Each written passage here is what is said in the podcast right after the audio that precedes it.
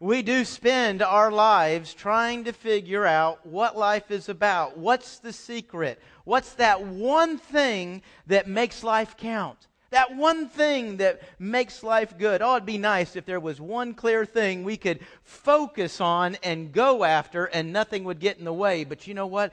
There's hundreds and thousands of things trying to get into our life and say, we're the one thing. We're the one thing that will give you love. We're the one thing that will give you worth. We're the one thing that will answer the questions. We're the one thing that will tie it all together. And that one, those things that, that crowd in and that we pursue, all of those things that we look into to give us lives, boy, they do mess up our lives. That's a, a lot of what that movie is about, is all the things we go after to make sense out of life, and then we mess it up. Of course, the movie sends you in the wrong direction, too that they give you the wrong answer. Did you see what the one thing was? You. I- am the one thing. I'm what life is all about. Boy, what good news. Who knew? Who knew that the rocks, the skis, the tries, uh, the, the sun, the moon, the stars, six billion people, and it's all about me? That's what it's all here for. Is that really the secret to life? Is that what six billion people need to figure out? That it's all here for you, it's all about you. You know what? That doesn't even make sense. That in no way makes sense. You know, when we start talking about something, we say, this is the one thing, this is the answer to life. Well, folks, if it's the answer to life, it should answer some questions, shouldn't it? Why am I here? Where am I going? Where did I come from? Why is there evil? Is there justice? Folks, when you start talking about the one thing, it should be able to answer the questions of life. this isn't it. This doesn't answer the questions of life. As a matter of fact, right here, which is how a lot of us live, this is what just makes those questions more and more confusing. Is there, is there one thing? Is there one thing we can focus on that is the one secret, the one it of life? Well, you know I believe there is. You know where and probably who I'm going to. Would you turn with me this morning to John chapter 11? John chapter 11, fourth book into the New Testament. If you don't have a Bible with you this morning, I hope you'll use one of ours. We've got Bibles spread out among the sanctuary and chairs in front of you. If it's not right in front of you, probably within a couple chairs, you'll find one. Want everybody to be able to have a copy of God's Word and study along with us as we look at what God has to say. We've been studying now for a number of months the Gospel of John. We haven't necessarily been going through that verse by verse, but we've been looking at sets of seven there are seven signs. We've already studied each one of those. Signs that point to who Jesus is and to what he can do. We're now working through seven I am statements. We're on our fifth one today. These I am statements communicate something about who Jesus is, what Jesus is for us. And near in the near future, we're going to look at seven witnesses. We're going to hear the, the eyewitness testimony of seven people about who and what they saw Jesus to be. As we've gone through this, we have seen a couple of intersections between these signs and these I am statements. You might remember one of the signs Jesus did was the multiplication of the, of the handful of fish and loaves that he had, and with that he fed well over 5,000 people. That was a sign pointing to his power, his ability to provide, his ability to care for our need, and out of that sign came one of our I am statements I am the bread of life. Today, we come to another one of those intersections. We're going to study another story that we've already studied as a sign, and that was the sign of Jesus raising Lazarus from the dead. And out of that same story, out of that sign, we do get another one of our I am statements. Now, you remember from when we studied that, that Lazarus is very close to Jesus. They're very close friends, as are Lazarus' two sisters, Mary and Martha, very close to Jesus. Well, when Lazarus falls ill, deathly ill, they send for Jesus, they being Mary and Martha. Say, man, your good friend Lazarus is, is sick, he's dying, come. And you know what? Jesus did come, not right away. He delayed on purpose. And in that delay, Lazarus passed away. Well, remember when we studied that, we dealt with some really heavy, some pretty serious questions. Do I trust God? Do I trust Him when it seems like He didn't show up or He didn't show up on time? Do we trust Him? We dealt with that question is is the biggest thing in my life, is the most important thing in my life God's glory being revealed, God being revealed through my life, even if that circumstance is not one I'd want to be in. Is that the biggest thing in my life? Is that the most important thing in my life, even if that means I don't get what I want or when I want it? Dealt with some big questions there, but you know what? We said these questions were worth answering because in that sign, we saw this man that we call Jesus is the Son of God. And he does possess in his hand the power over life and death. And it is out of that sign that another I am statement is going to come to us. It happens really before he raises Lazarus. He, he arrives there at the graveside and, and he walks up on Martha. Remember now, Martha's grieving. Her, her brother has been dead for four days. She's very excited to see Jesus, but she is thinking, we know from Scripture, she is thinking, what if? What if he'd gotten here a little bit sooner? What if he'd gotten here a couple of days ago? And it's into this relationship, into this context, into this conversation that you and I enter. Look with me at John 11, verse 23. John 11, verse 23, Jesus is speaking. He says, Your brother will rise again, Jesus told her. Martha said, I, I, know that he will rise again in the resurrection at the last day. Jesus said to her, I am the resurrection and the life. The one who believes in me, even if he dies, will live. Everyone who lives and believes in me will never die, ever. Do you believe this? Let's pray. Father, we pause before you just a moment here as we come to your holy word. And God, we come here because we do believe you are the author of life, the giver of life. You have a, the design on life that we need. And we know that's revealed in your word. And Lord, we know we're coming to a very significant, a very important passage about who Jesus is and what he means to our life, God, we want to get it. We, we want to understand it. And so we turn to you, Holy Spirit, and we ask that you would open our mind and our heart to, to hear, to understand, to receive, and to respond. We need your help. We pause and depend upon you. God, speak to each of us now. It's in the name of Jesus Christ that I pray this. Amen. Jesus arrives there at the graveside. He walks up to Martha and he says, Lazarus is going to live again. Now, you and I, knowing the whole story, might be wondering is he saying, you know, like Lazarus is going to give live again in like three minutes? Well, if that's what he meant, that's certainly not what she understood.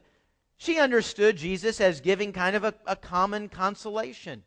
You know, kind of sounds like funeral talk. You've been to a funeral, you've been to those receiving lines. There's things you say when you're going through that line I'm sorry, I love you.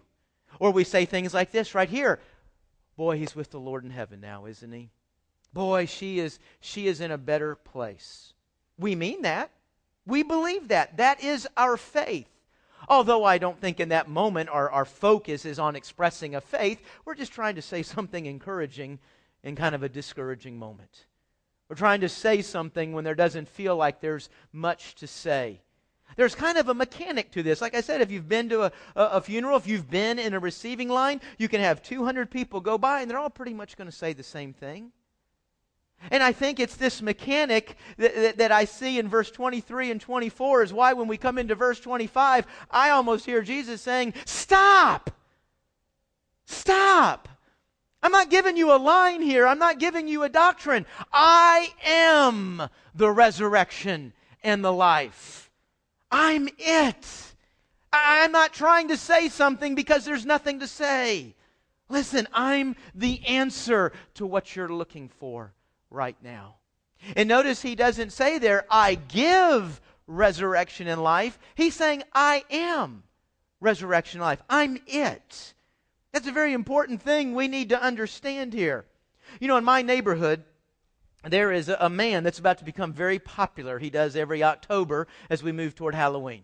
I mean, this is one of these people who, who spends way too much money on Halloween. Uh, I mean, he decorates his home like, I mean, it's just unbelievable what he does from the mailbox all the way to the backyard. But that's not the big part. What this guy does is he gives out candy bars. So, well, yeah, a lot of people give out candy bars. No, no, no. You give out these little bite-sized pieces of garbage. I'm not talking, I'm not talking about a candy bar you're done eating before you get back to the street. He doesn't even buy, he doesn't even buy the regular size candy bars. All he buys is those King Daddies. Those big white that really obviously nobody should be putting inside their body.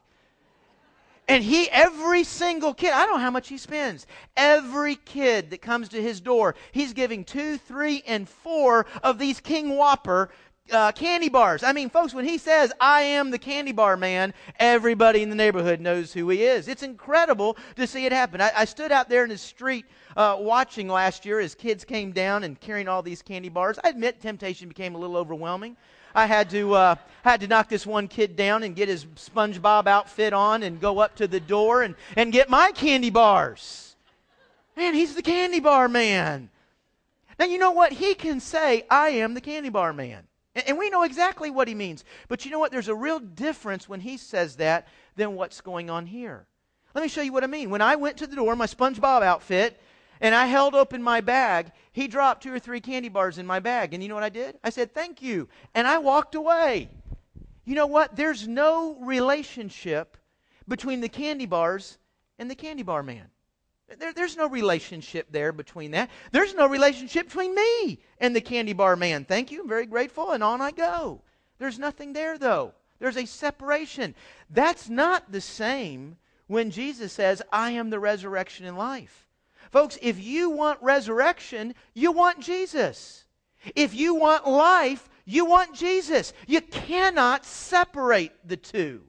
You know what? I can't go to the door of Jesus knock on it, hold out my bag. I'd like some resurrection in life and have him fill up my bag, and then I walk away as if I now possess it, but it's separated from him, or I'm separated from him. No, it doesn't work that way. If you want to live forever, you want Jesus Christ. If you want life now, you want Jesus Christ. If you want Jesus, you get life, you get resurrection. They go together, they're inseparable. Or at least that's what he claims. Do you believe this? It's what Jesus asks. Do you believe this? Now, you know what? A lot of things claim to offer you life. A lot of things claim to give you life. I mean, you know what? I've noticed beer. Beer offers life. Have you ever noticed that? I mean, right there on Miller, it says right under the name Miller, High Life. Miller offers me the high life. You remember, it's a long time ago. I mean, I'm probably 10 plus years ago, Lowenbrau had a commercial uh, with a bunch of guys been fishing on the stream all day, and they're they're gathered around by the stream, cooking the fish and drinking their Lowenbrau. and the commercial says, "This is it. This is what life is all about. This moment right here. Who knew? That's it." Now, folks, most people I know want more life. I want more life. So, I, am I to understand that if I want more life, I need to drink more beer? You know, most of the people I know that get more beer spend more time with their head in a toilet. That doesn't sound like high life. I mean, help me here. That just doesn't sound like the life I'm looking for. A lot of things offer life.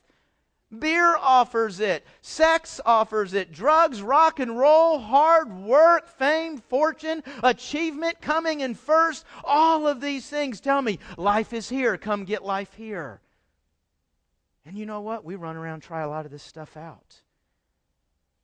I mean, how do you, how do you know? I mean, how, how do you? I mean, I don't want to try a lot of things to get to the end and find out, well, that's not where I wanted my head.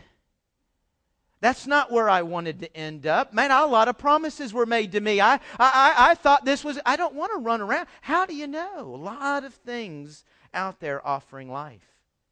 You know, it's interesting, though, while there's a lot of things that tell you, I'm life, come get life here, not a lot of things offer you the afterlife. I've never seen a beer commercial. You drink more beer, you live forever. I haven't seen that. No, I guess that's religious stuff, right? It, it's religions. It's religious leaders that say, follow us, follow our way, and you will live forever. But you know what? How, how do you know that? I mean, we can kind of prove, you know, if, if, something says life's here and I go try it out and it doesn't work, my life gets worse, okay, well, then I've just proved that's not it. So now I need to move on to something else. But, but how do you do that with afterlife? I mean, just because somebody offers it? It's not hard to offer it. Hi, I'm Randy Hahn. I can give you afterlife. I, say, I can say that very easy. How do I prove that? How do you prove that? You know, I wonder I wonder if it would make a difference because I want to know. I, have got one life, and I don't want to run around after someone or something that can't do what it's promised.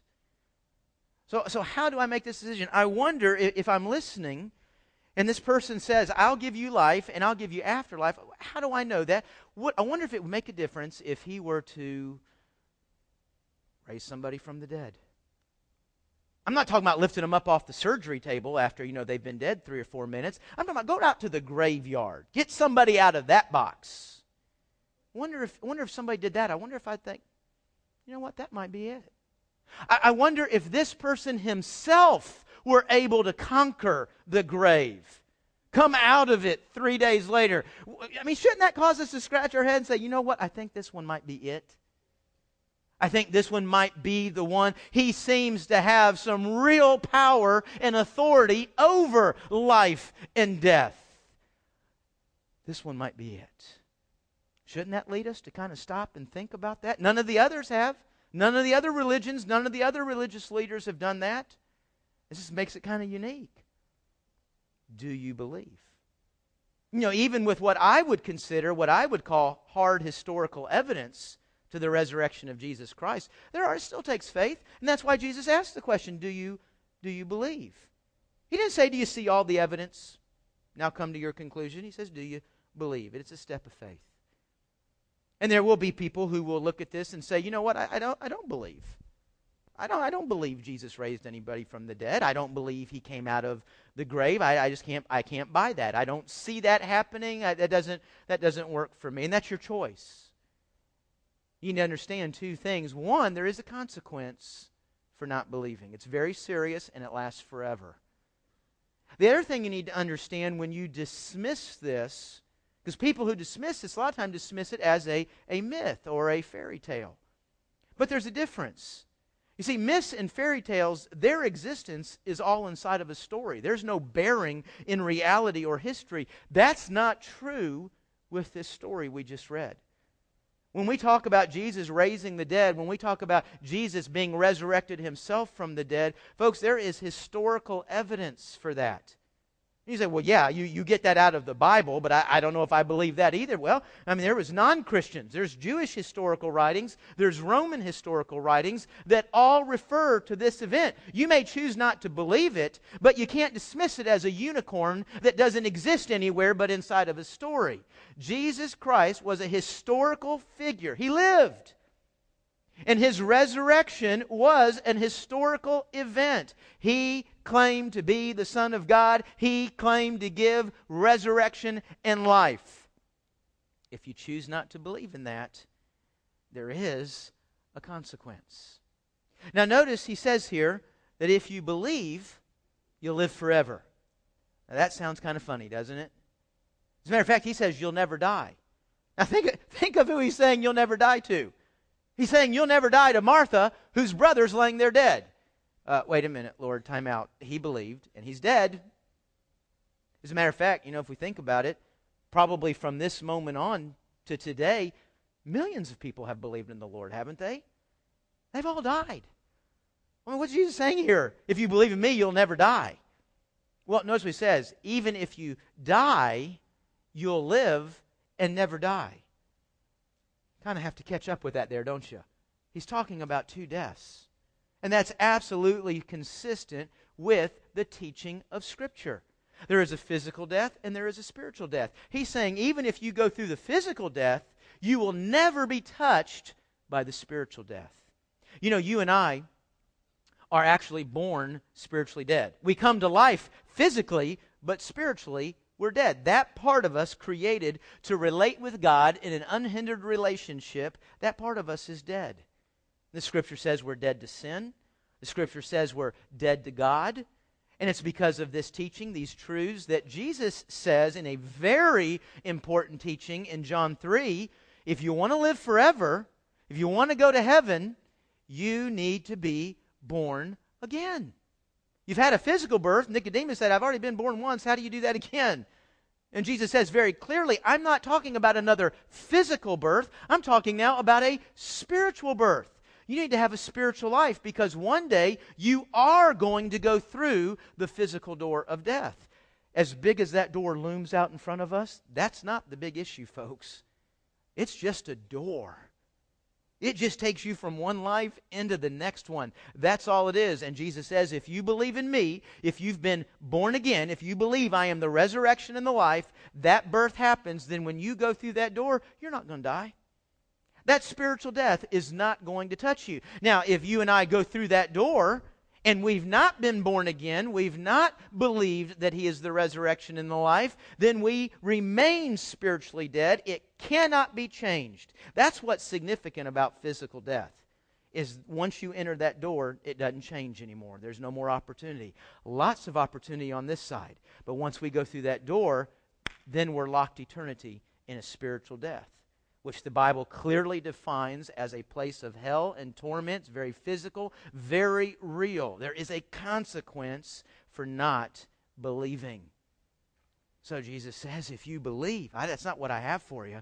If you believe in me, I will give you resurrection and life. Do you believe?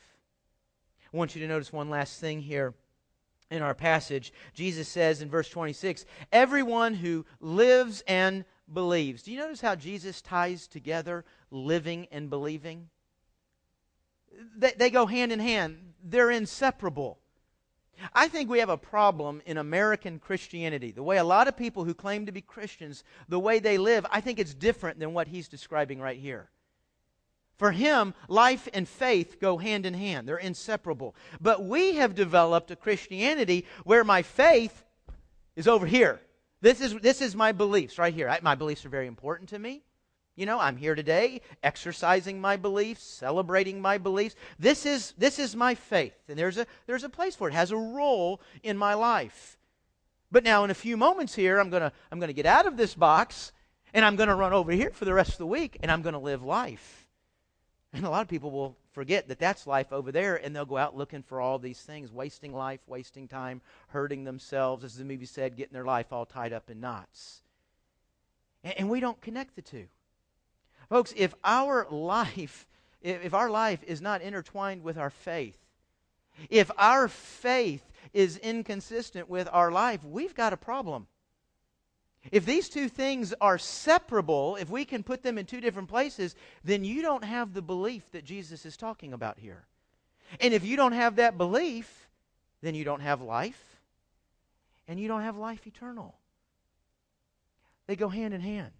Because you see, what am I saying that I believe? I'm saying I believe Jesus is the resurrection. He, when I go through that door, I'm only counting on one thing. I'm only depending on one thing. I'm only saying one thing Jesus. But I'm also saying I believe He is the life.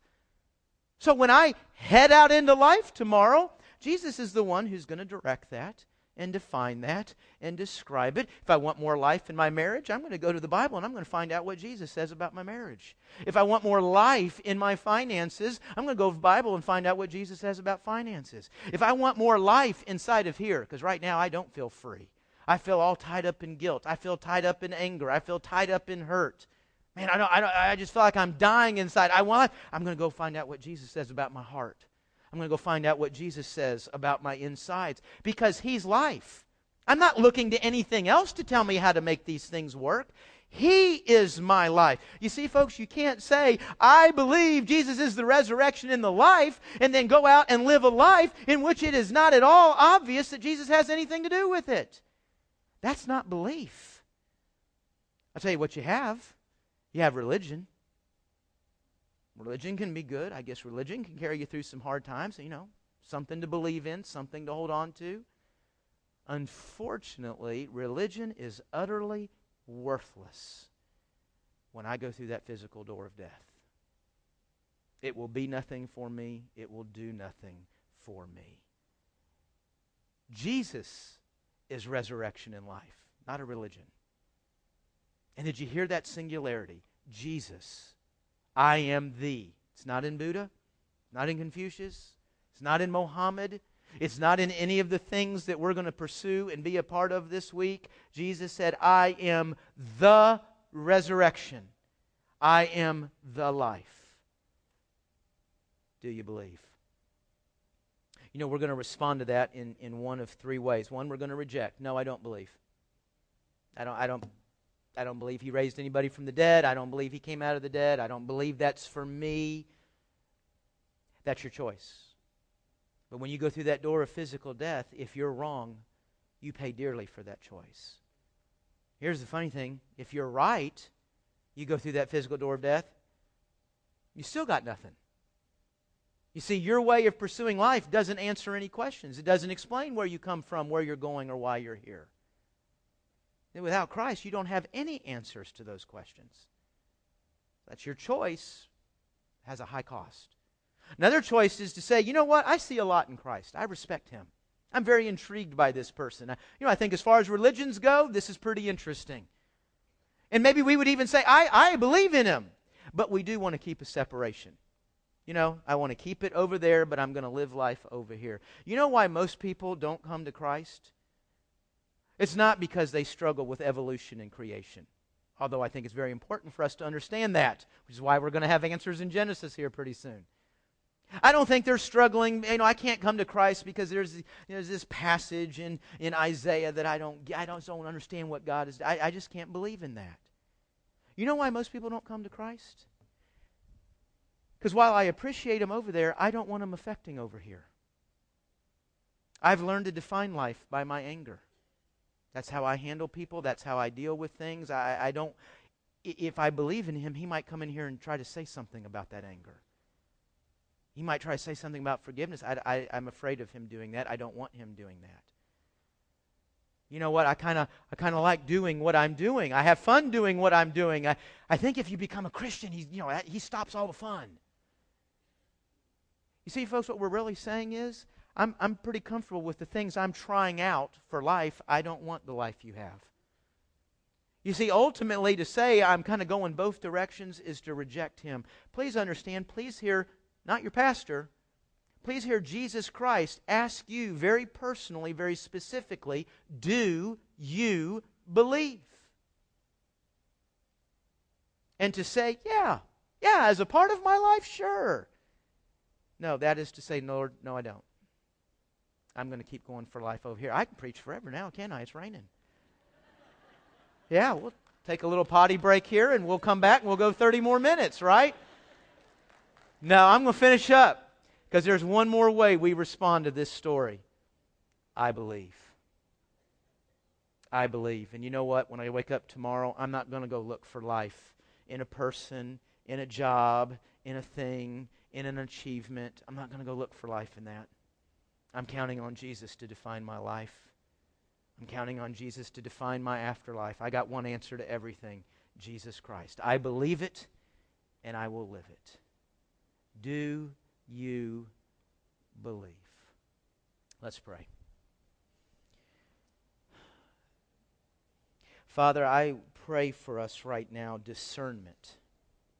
God, I pray for every person in this room that you will give us the ability right now to look into our heart and our life and to genuinely, truly evaluate what our belief is. Is it a rejection? We really want nothing to do with Christ? We're kind of here's a religious moment. Is our belief something that, that, that plays a role in our life, very important in our life, but it's not our life? Jesus is over in one spot, our life is everywhere else? Or have we said, Jesus is the answer? Jesus is where I came from. Jesus is where I'm going. Jesus is why I'm here. And Jesus will define and direct every moment of my life this week through His Word because I believe He is the resurrection and the life. God, would you help us to look within ourselves right now and to know what belief and what life we have? Lord, we don't want to waste our days. We don't want to waste our life. We certainly don't want to try out a bunch of these things that are saying they're it, only to get hurt, eaten up, spit out. God, we want to make it count. Thank you, Father. Thank you for letting us see you're it. Jesus is it. I cannot come to that knowledge, that faith, but by your grace and your love for me. Thank you. It's in the name of Jesus Christ we pray. Amen.